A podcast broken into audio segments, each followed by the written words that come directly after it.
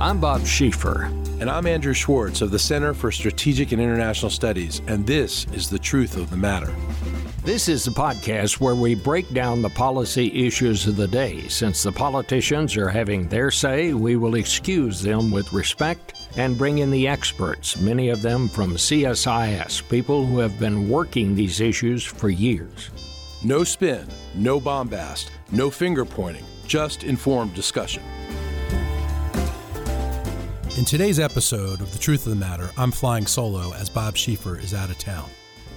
In this crossover episode with the CSIS podcast Coronavirus Crisis Update, Dr. Peter Hotez, Dean of the National School of Tropical Medicine at the Baylor College of Medicine in Texas, joined Steve Morrison and me to discuss the anti vaccine movement, the vaccine resistant, and the turmoil in Texas over lifting the mask mandate in wake of severe weather emergency. All that and much, much more on this episode of The Truth of the Matter. Andrew and I are delighted today to again be able to host Dr. Peter Hotez, who's Dean of the National School of Tropical Medicine at Baylor College of Medicine in Houston, and also there co director of the Texas Children's Center for Vaccine Development.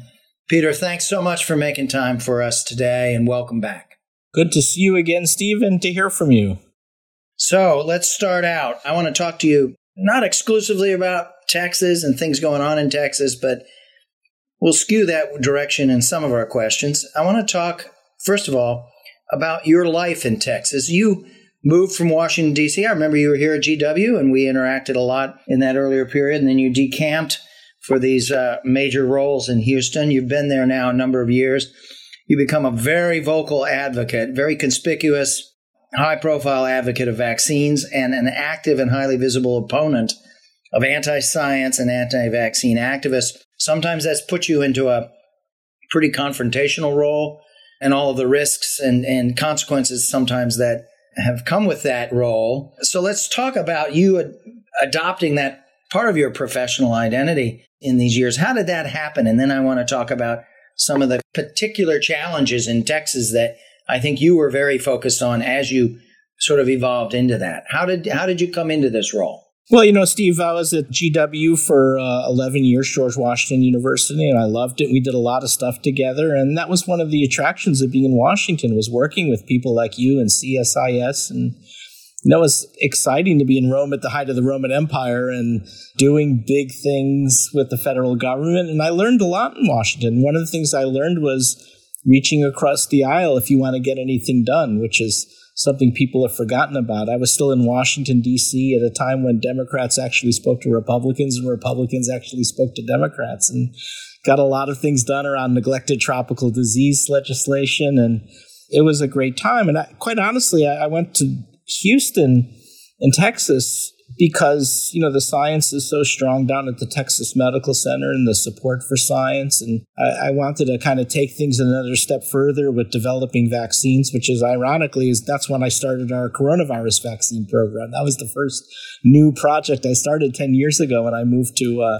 Texas Children's and Baylor. But I went there with the understanding that I would probably lose my national profile because, you know, how do you beat Washington? And then interesting things happened. Ebola hit Dallas in 2014 and Zika hit South Texas. And, you know, I became a key person representing Texas to the public audience in the United States about that. So it kept my national profile activities up. But then the other thing that happened was Texas became the epicenter of the anti vaccine movement. Starting around 2014, 2015, the anti vaccine movement, which had been sort of percolating along since the Wakefield paper in 1998, took this sharp pivot to political extremism on the far right and began taking money from Tea Party donors. They created their own political action committee called Texans for Vaccine Choice. And it became this sort of political monster. And, and why that happened, you know, it started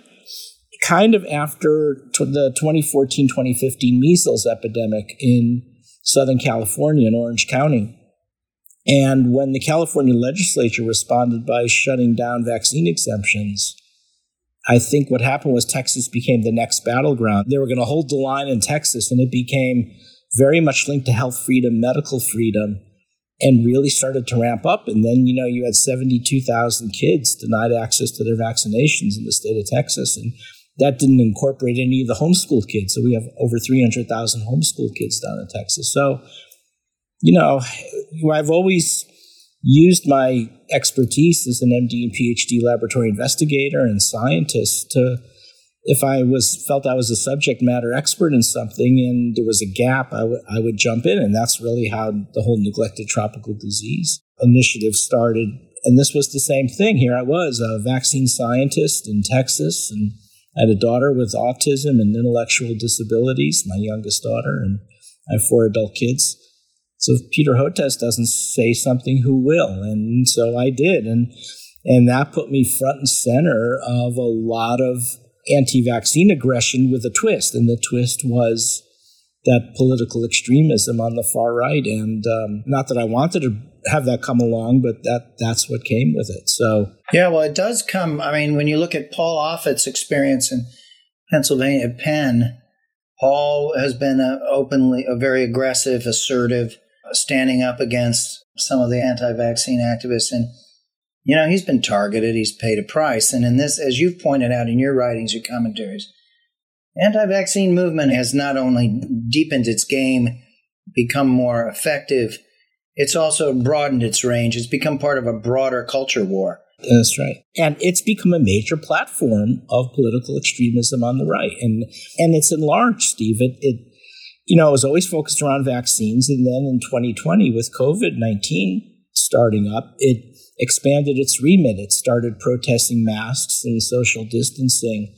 So what was, what had been an anti-vaccine movement was a full-on anti-science movement right now. And then you got in, you know, organizations like this Great Barrington nonsense and, you know, the whatever it's called, that institute that that supports that up in, in Great Barrington. And it became a mainstream, twisted, but a mainstream movement. And I contend one of the reasons why 500,000 or 525,000 Americans have lost their lives is not only because of the SARS 2 coronavirus, it was the SARS 2 coronavirus enabled by people who tied their political allegiance to defying masks and social distancing and, and, and now vaccines.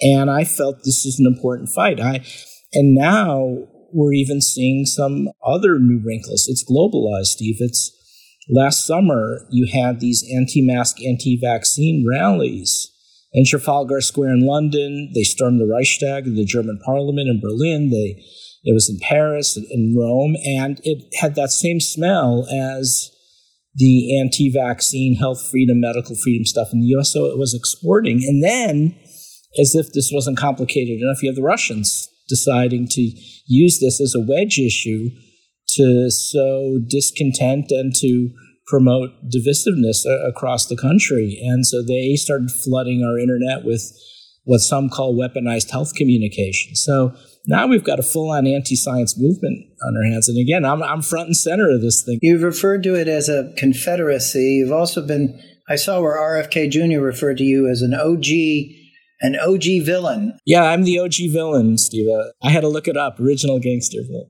Peter, if, if you're an OG, you're the best kind of OG when it comes to this. What do you think the long term impact of this is? If this anti science movement is seeping into our politics, and as you just pointed out, not just our politics, but global politics, what, what is the long term harm that this does to all of us? You know, just for full disclosure, I tend to be a bit of an outlier here in seeing this as a threat. So, a lot of my colleagues, maybe you know, maybe it's because you know I'm I'm the person that they target first and foremost now with this stuff.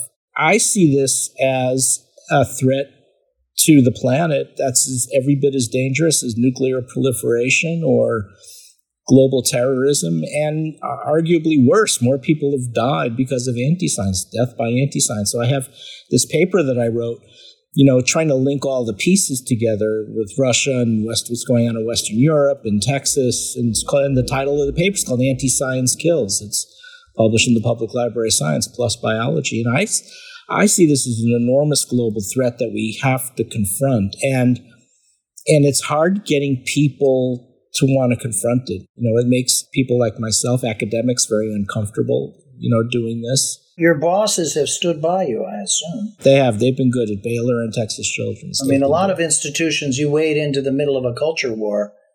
These institutions have to serve lots of constituencies, but as far as I can tell from a distance, you've been supported.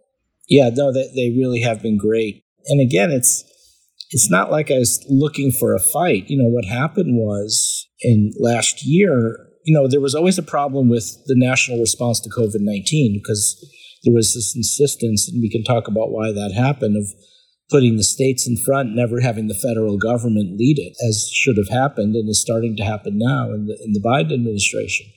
But then you started seeing this deliberate disinformation campaign coming out of the Trump White House. And later on, Scott Atlas came on to lead it. But even before then, you had you know, the Kayleigh McEnany saying that the hospital admissions were due to catch up elective surgeries and the COVID deaths were not due to real COVID, it was due to other stuff. And and then you had discrediting of masks and social distancing and and then the, the great Barrington thing came along and I and I saw and you know, not because I'm the most brilliant guy in the world, but it's because for years I've been fighting this anti-vaccine movement. So I'd become sort of a, an expert of sorts in recognizing anti-science disinformation, and, and I could smell it a mile away, and I knew exactly what this was.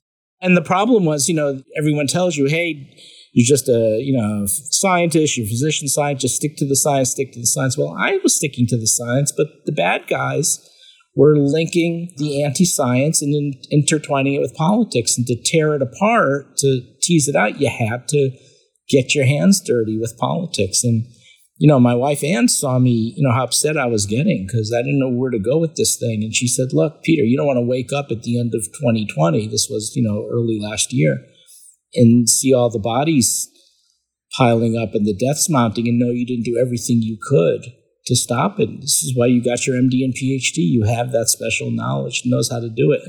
And I did it. And it's, I'm still, you know, feeling the effects of that.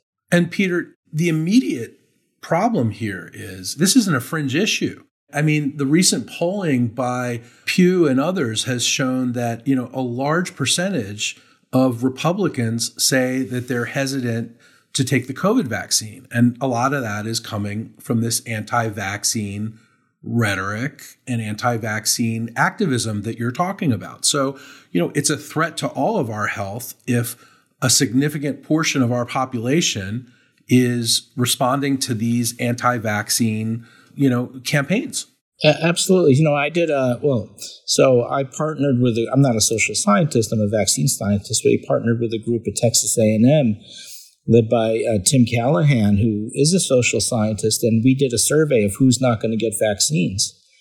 And the number, I think the number one group is what we call Trump voters. And then the Kaiser Family Foundation using different methods, came up with what they called Republicans as the number one. So this is now, you know, anti science is now a major platform of the Republican Party. And in, in 2015, it was just a major platform of the Tea Party, you know, the real extremist part of the Republican Party. Now it's a mainstream part of the Republican Party. And, you know, I try like hell to try to disengage it. I, you know, the, historically, there was nothing anti science about the Republicans, right? Na- I mean, NASA was started in the Eisenhower administration, and PEPFAR was started under George W. Bush. I mean, he you know ushered in the decade of, of global health in the Bush administration. So, and George W. Bush famously read John Barry's account of the pandemic and the Spanish flu in, in 1918 and got his people to immediately start preparing for the next pandemic.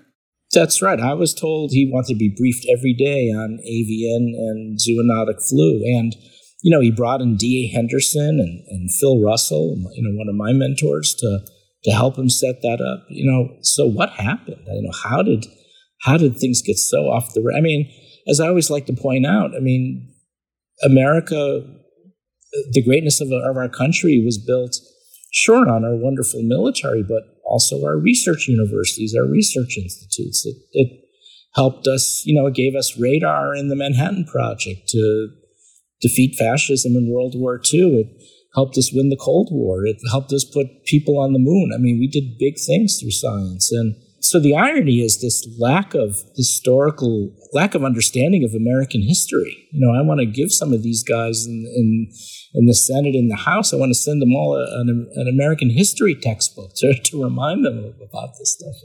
On this note about partisanship and politicization of these issues, I mean, it's a confusing picture, right?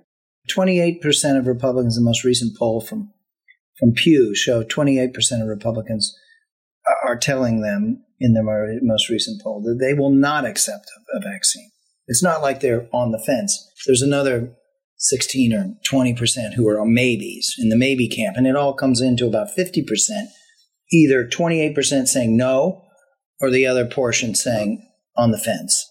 But when you look at the at the bill, the 1.9 trillion dollar bill, which is a, a 400 billion in investment in the response in the pandemic response, 77% of Americans are very eager and supporting of that.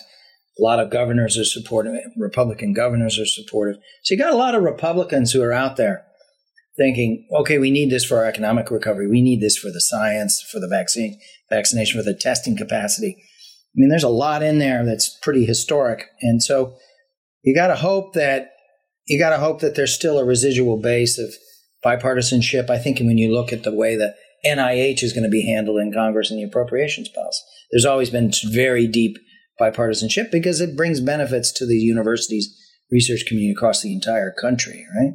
I mean, as I said, you know, that's the one thing I learned being living in Washington D.C. for 11 years. If you want to get anything done, you reach across the aisle. I mean, I would, and it was doable, right? I mean, I would go to, you know, for neglected tropical diseases. Back then, Sam Brownback was a senator from Kansas. He wasn't the, the governor. And I mean, he would hold a prayer breakfast, and I would go to the prayer breakfast and talk about neglected tropical diseases. Then I'd go across the hall to Senator Leahy's office, you know, and I mean, you can't, I mean, can you think of any two senators more diametrically opposed in terms of ideology? Working together on neglected tropical diseases, not a problem. It was so, and we've, we've lost that. Well, and now you can't get one vote from the other side uh, for President Biden's COVID relief bill. Yeah, no, no, it's it's you know, I mean, governors might agree with it, you know, uh, from the other side, but not one vote.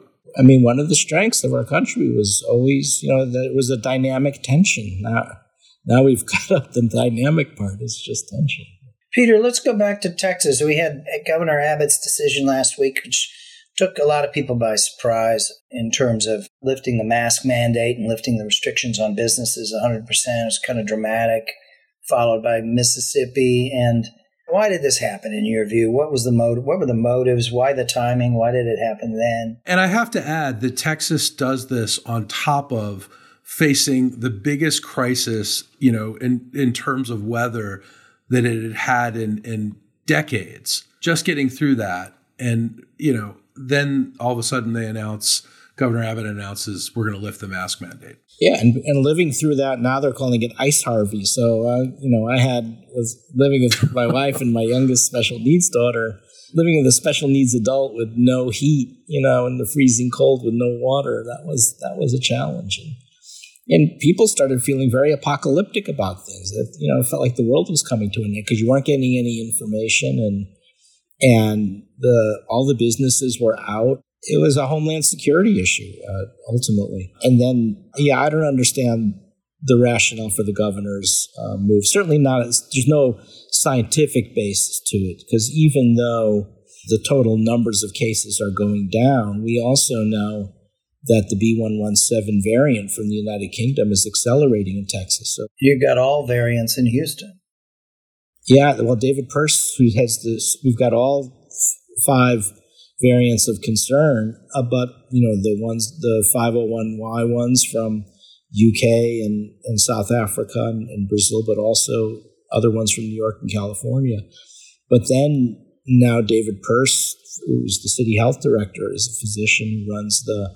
I mean, he doesn't head the Houston Health Department. That's Steve Williams, but but David is the medical director you know, finds that now 31 out of the 39 wastewater samples are positive for B117. And Omer at Yale and others have shown a pretty good correlation between what's what you find in wastewater and respiratory transmission. So this thing is gonna is gonna rev up. And if there was ever a time not to not to relax, especially because you know we lost a whole week of not vaccinating, so we're we're at the bottom, we're near the bottom of percentage of Texans who've gotten vaccinated, and we need the time to to catch up. And so, why release those restrictions at this point? Some people attributed it to CPAC in Orlando that he was he was watching this. He you know they've got the 2024s, the people who aspire to to to run in 2024 or want to be seen as on the rights on that side of the fence and he's watching what's going on there and and others are starting to shed and to attack these things. And so he jumps on board. I find that a very credible explanation. It also changed the subject from the vortex disaster. But also it seemed to signal that president biden's hope that we could move beyond the highly politicized toxic environment bring the temperature down in talking about behavior, behavioral controls, talk in humane terms, talk in terms of unity of purpose, that he got a very defiant no way from, from Governor Abbott a day or two after the president himself had been down there with Governor Abbott, looking very sympathetically and hand in hand, looking at the victims of the vortex. Yeah, I mean, I was quite hopeful when the president came to Houston. You know, I thought that was a very positive sign and, and you know, reaching out. And so it was very disappointing to, to see that happen. Also, you know, I don't like the way Texas is being portrayed in the media yet again. I mean, it, it paints us all as a, you know, a bunch of backward hicks and ignores the fact that we've got NASA here and the Texas Medical Center. And the reason I came to Texas was to, take my science uh, up a notch. You know, I've been working for years to kind of show that side of Texas, and it gets undone very quickly. We still, you know, are very much a flyover nation type of media that looks at what goes up and down the Acela corridor and what what's on in the Bay Area and maybe LA and, and, and San Diego and not much else. And so that that's discouraging as well even though most of Silicon Valley is moving to Austin. Right, that's right. Yeah, Austin is considered the oasis. And you do have, I mean, Texas power, wealth, increasingly the population is centered in the four major demographic urban centers, which are predominantly Democrat in their governance. Plus, you the big businesses, the big the big national businesses have stuck to their mandates for mask use, right? You know, now the big supermarket chain down here, one of the big ones called HEB, and and HEB, you know, to be lock and step with the governor, I guess there was no longer going to require you wear masks inside. And a lot of people got really upset because, you know, people don't want to go into businesses that are not safe. So knowing that everybody's masked inside of HEB means that, you know, the the supermarket chain is doing everything it can to ensure safety of its customers. And if it backpedals from that, I think that actually fi- backfires. So I think it's, I think masks are actually good for business. People feel comfortable going to stores that have a mask requirement. How long do you think people will be wearing masks in public? I think things will be for a few more months. I mean, one of the good pieces of information that's come out in the last few weeks is the studies out of Israel with the Pfizer BioNTech vaccine showing that two doses not only has high efficacy of symptomatic illness as everybody expected, but was actually 92% in stopping documented infection, meaning PCR positivity. And in the subgroup analysis, it looks like 90% asymptomatic transmission as well. So, assuming the other vaccines do the same, it means that we can vaccinate our way out of this epidemic if enough people get vaccinated. We'll actually halt virus transmission. And so that's really exciting. And, you know, I think the CDC in the first round of their uh, recommendations and the CDC guidelines still don't feel comfortable with knowing the full performance features of the vaccines and are worried about the variants. So they weren't quite ready to go the distance. And, and I'm okay with that. But I think you'll see as we head towards later in the spring, you're going to see version 2.0 of those vaccine guidelines, and they're going to include being able to travel without masks and and go to restaurants without masks. So I don't know that it'll be completely normal, but um, and we will require a boost, a booster shot, a third dose of the Moderna, Pfizer, second of the J and J, targeted to one of the variants of concern, probably the B1351 in South Africa. That's the one we're working on for our vaccine also. But you know, it's it's going to look so much better as we head towards the summer. Again, another reason why push the lifting of the masks at this point. We're, we're going to get to a good place, but let's hold off. You think there'll be a third booster to the Moderna and Pfizer shots? I do. And when will that take place in the fall or fall or early next year? And that booster, and I think for all of us, so take any vaccine and add one to it, including ours. We have a recombinant protein vaccine that we're accelerating with biologically in India, and that boost will do two things. One, it'll raise the amplitude of the virus neutralizing antibodies and increase durability. I think that's one thing that it'll do. And second, it will steer the immune response to also protect against some of the variants of concern. And then the question is, okay, then do we have to do that every year? I don't think so. I think, you know, you don't know for sure. I'm hoping that'll hold for a while because a lot of the variants of concern seem to be converging to similar types of mutations. So even among the worst ones that most of them tend to have either that aromatic amino acid substitution, the 501 position, or the lysine in the 484 position. You're not necessarily seeing variants all over the map in terms of the, the spike protein receptor binding domain. That may change, but I'm hoping because of that convergence, it's a sign that we may be not one and done, but three and done or two and done with, with the vaccine. We'll see. What kind of grade do you give the Biden administration now, six weeks in? If you'd asked me four weeks ago, I would have had some issues. I think they're starting to get their mojo working now. I think they seem to be more on top of it. I think, I, I guess I kind of thought, given the fact that everyone was selected based on past experience in Washington, they would have really hit the ground running. I think there were a few stumbles in the beginning around the schools and and not really understanding the level of vaccinations that they had to get up. Now they seem to get it. So I, you know, I, I don't see a lot of missteps lately. Things seem to be moving pretty well. And once the 1.9 trillion gets signed by the president, uh, how transformative is that going to be? There's lots of there's billions upon billions in there for contact tracing, testing, vaccination, all sorts of things. Well, believe it or not, I didn't stay up till two in the morning with the Congress to listen to it read. So uh, even I don't know what's what's in there um, entirely. I'm hoping there's a big component for research and development and for making next generation coronavirus vaccines because we're going to need that. Also, you know, I hope there's an anticipation of, of future pandemic threats and hopefully doing something about some of the anti-science stuff. But I assume a lot of it is due to non-sciencey related things around economic stimulus stimuli. Let me ask you this, Peter. You mentioned Israel before and their study of the Pfizer vaccine. What about Israel's experience when it comes to vaccine passports? Do you think that's something that's going to happen here as well? It might. I'm deliberately not pushing it yet, and let me tell you why. So, one of the things that I did when we got our survey results and saw that they were seen as, as Kaiser, the two most vaccine hesitant groups are the African American community and the Trump voters. And you might say, well, boy, that's really for, for very different reasons. So I started going on radio stations that serve the African American community to advocate for vaccines. And then I started, and I was doing it before until I got cut off when I was calling out the Trump White House for the disinformation campaign. But I'd been going on conservative news outlets pretty steadily because I think it's important to talk to the entire country. And I started pushing again. So I started going back on, you know, I did one on Newsmax. I went back on Fox a couple of times.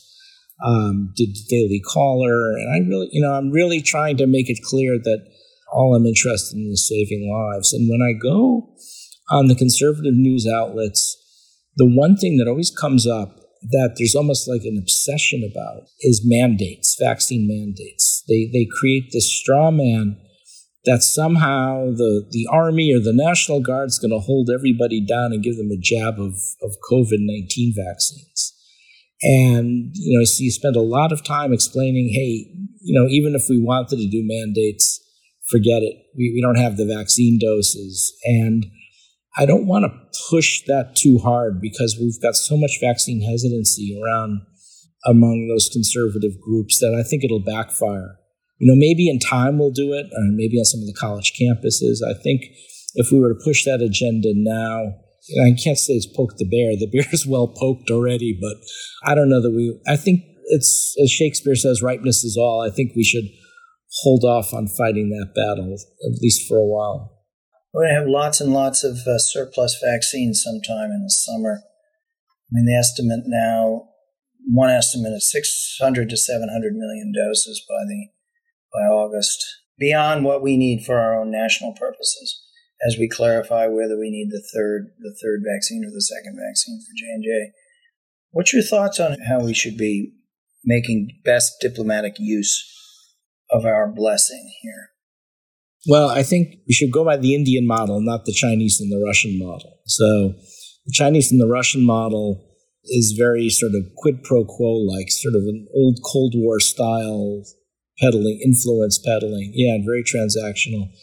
You know, doing what India is doing, which is making vaccines for the world and working through national regulatory authorities. I think that's that would be my hope. You know, we've got to restore vaccine diplomacy. This vaccine nationalism has been a very destructive force coming out, especially coming out of Russia, which is also simultaneously filling our internet with anti-vaccine bots and trolls, which is, and so there, I always think that's kind of ironic. I mean, here they are, sort of, they get very outraged with me that I'm so critical of Russia, the Russian Gamaleya vaccine when they are the single largest promoter of anti-vaccine disinformation. It's like it's like Claude Rains in the Casablanca movie. Just uh, just so shocked. But I am very worried because I see a lot of doom and gloom for the African continent. Although Africa's done well with COVID 19 thus far, that B1351 variant coming out of South Africa is now going to Malawi Mozambique. And I think this could be the big one for Africa in terms of COVID 19. They don't have a lot of vaccine, right? They're not getting the two mRNA vaccines. They, they can't be scaled for them, and and it's expensive, and, and you have the onerous freezer requirement. The AstraZeneca vaccine looks like it might not work well for the South African variant, um, which is unfortunate. And when you, you know, Merck is out, Merck and company is sort of out, they're not making their vaccine. Sanofi's delayed. I mean, and, and I don't know that the Russian and Chinese vaccines, how well they'll work given the low levels of virus neutralizing antibody they produce. I worry when they get hit with the South African variant, it may be even less effective. So, you've got some J and J vaccine coming into Southern J and J, but you know J and J is having some production issues as well, right? They can only deliver three to four million. So, you know what happened was the policymakers went very heavy on the innovation and you know, if it wasn't innovative, they weren't interested. And and I think that was a mistake because you need some sturdy old school vaccines. And that's what we had, right? We developed a recombinant protein vaccine, just like the hepatitis B vaccine technology. It's been around 35 years, but it's working. It's giving great protection in non human primates. Looks like so India is now scaling up Biological E in Hyderabad. They're making 1.2 billion doses and clinical trials and and so you know ours could potentially become one of the first people's vaccine as they call it for Africa and elsewhere so I'm hoping that works out but I you know in the early days I mean when 2020 hit we really had a struggle to raise money I mean we I had to raise it from private sources in order to even get the prototype cell bank in order to do the technology transfer to Biological E everything was all about, you know, it had to be the RNA vaccines or adenovirus vector platforms. Uh, and, you know, why that happened, I think, is worth looking into at some point. Peter, I want to ask you this. Back in this country, in the United States, you know, guidance came out from the CDC this week that really good news for grandparents. They could, if they're vaccinated, they can go, you know, play with their grandchildren, hug their grandchildren. People who have been vaccinated can gather in small groups, things like that. It feels like we're turning a bit of a corner, but then we have some mixed messages. We have, you know, coming from you and others and data about the vaccine hesitant. We're hearing about lots of groups that don't want to get vaccinated. We just talked about all this. And then we're, you know, there are a lot of people who are vaccine confused. So what happens if we have 70% or 60% of the United States vaccinated and then the rest not. What happens to us if that's what, you know, the eventuality of this is? Well, with, especially with the variants that are more transmissible, the UK one in particular is the one I'm worried about in the immediate future. You know, the, the simple calculation on level of vaccine coverage based on measles experience is a simple equation, one minus one over the reproductive number of the virus. That's how you get to 0.95 or 95% required for, for measles. So we're going to, you know, given the higher transmissibility of B117, we're going to easily have to get over 80%. Who knows, maybe 85%. And if we're serious about it, so that means most of the adults have to accept the vaccine and adolescents and kids. So we have our work cut out for us in terms of stepping up our level of communication and I think some of that, some of the vaccine hesitancy will melt away a bit as people see others get vaccinated and see how their lives improves and and sees no untoward effects. So I think that level of vaccine hesitancy will naturally start to wind down, but it'll never disappear entirely. And and it won't disappear until we do something about deplatforming all of the terrible anti-vaccine disinformation out there that dominates the internet. I mean, I could take you through the Amazon.com site. Everyone talks about Facebook and Instagram. Go to Amazon.com, put books up at the top, like everybody has done a thousand times. Press return, you'll get a scroll down menu to the left.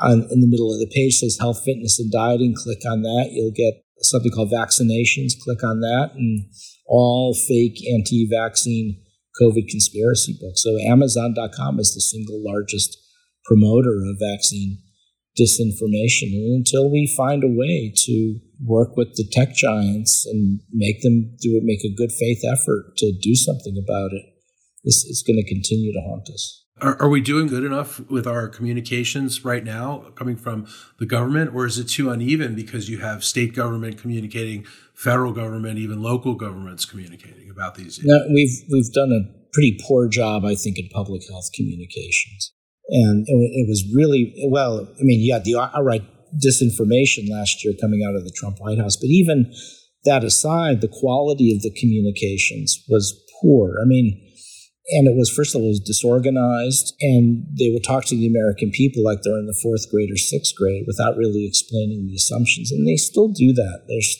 I think they love the quality of communicate public health communications coming even out of the Biden administration is not great. It's very fragmented. And just the way they do it, if you ever look, it looks like, you know, you, you listen to their press conferences, you got the, they got the Hollywood Squares thing going where they have the different you know, there's uh, Dr. Walensky over there and Tony over there and this person. It's, it's not an effective way to communicate because each person gives a little piece of the story. There's nobody that really does the synthesis. There's nobody that does what I tell my first year graduate students they have to do, Uh, which is, okay, this is the problem. That these, this is the problem list. This is what we're working on. Here's what could happen if things go badly. This is what we're going to try to do to solve it. I mean, this is not hard to do. And and put it, give them your assumptions and stop with this paternalistic garbage of saying, you know, we know what's best and just giving this summary statement without explaining where the assumptions are coming from, as though the American people can't handle the assumptions. And and this all comes, I don't know where it comes from, old fashioned journalism schools that said you have to talk to the American people like they're in the fourth grade or sixth grade. People have gotten more sophisticated. And uh, not everyone, and still lose some people. But, you know, one of the things that I've learned, you know, going on the cable news channels every day is people don't mind the complexity. They, they, they want to be spoken to like adults. They want to really understand. In this case, they're obsessed with the complexity and they have to. They you know they have to make good decisions for themselves and their families, and and so we still haven't fixed that part of things yet. We're getting to the end of our time here, and we want to make sure that we get your last word on like where you find the greatest hope and the greatest optimism looking ahead. You've given us a pretty, I think, detailed, rich, fair, and balanced sort of set of views here, and we're we're delighted you are so candid and blunt about the bad things that are happening and you and your courage in standing up to them. What gives you the greatest optimism and hope right now? I feel like my legacy will be for these last two years. I'll be forever known as the killer of fun in the United States of America. But, but I actually am I actually am quite optimistic. I I think the performance features of the vaccines give me a lot of cause for for optimism. I think the Biden administration is starting to go on all cylinders now and, and get vaccinations out. I think by the summer the country is going to be in a much better place. Uh, I know I said that last December, I kind of said that would happen by March. I think the two things that I failed to take into my assumptions, again, this is why I give assumptions so people can, can understand it. The, what I failed to consider in my assumptions, I thought Operation Warp Speed was for real, that there really was manufacturing at risk and the vaccines would be available as soon as emergency use uh, authorization was granted. That was not the case. And then I didn't think the variants would be so dominant like they are. So that did set us back. But I do think now by the summer we're going to be in a very good place. That's the good news. The the not so good news is we're in for I think a tough spring with the B117 variant and still not having enough vaccine supply. So the mother lode of vaccines is not coming till June or July, and by then things will be better. So it's all about how we navigate and chart a course for the country over the next few few weeks uh, that that I worry. We're coming upon the uh, Ides of March, and I, I say beware the Ides of March. It's it's going to be a tough time. And then I am very concerned about Africa. I'm very concerned about Latin America. I mean, I think the COVAX facility was was brilliant in its conception, and I believe in it, and I believe in the mission of CEPI. I think, though, even despite best intentioned efforts, the vaccines are still not there. We don't have enough low cost, non fussy, easy to deliver, durable, sturdy vaccines out there yet. So I, I do worry about Africa. Peter, thanks so much for spending time with us today. This is we've covered a lot of ground. Uh, it's great to catch up, particularly soon after events in your home state there in Texas. And I wish you the very best, and I hope we can come back to you in another couple months and, and revisit all of this. My hope, Steve, is that when I do come back in a couple of months, the world's going to look a lot nicer for, for the American people anyway. Fingers crossed. Thank you, Peter. If you enjoyed this podcast, check out our larger suite of CSIS podcasts from Into Africa, The Asia Chessboard, China Power, AIDS 2020, The Trade Guys, Smart Women, Smart Power, and more. You can listen to them all on major streaming platforms like iTunes and Spotify. Visit csis.org slash podcasts to see our full catalog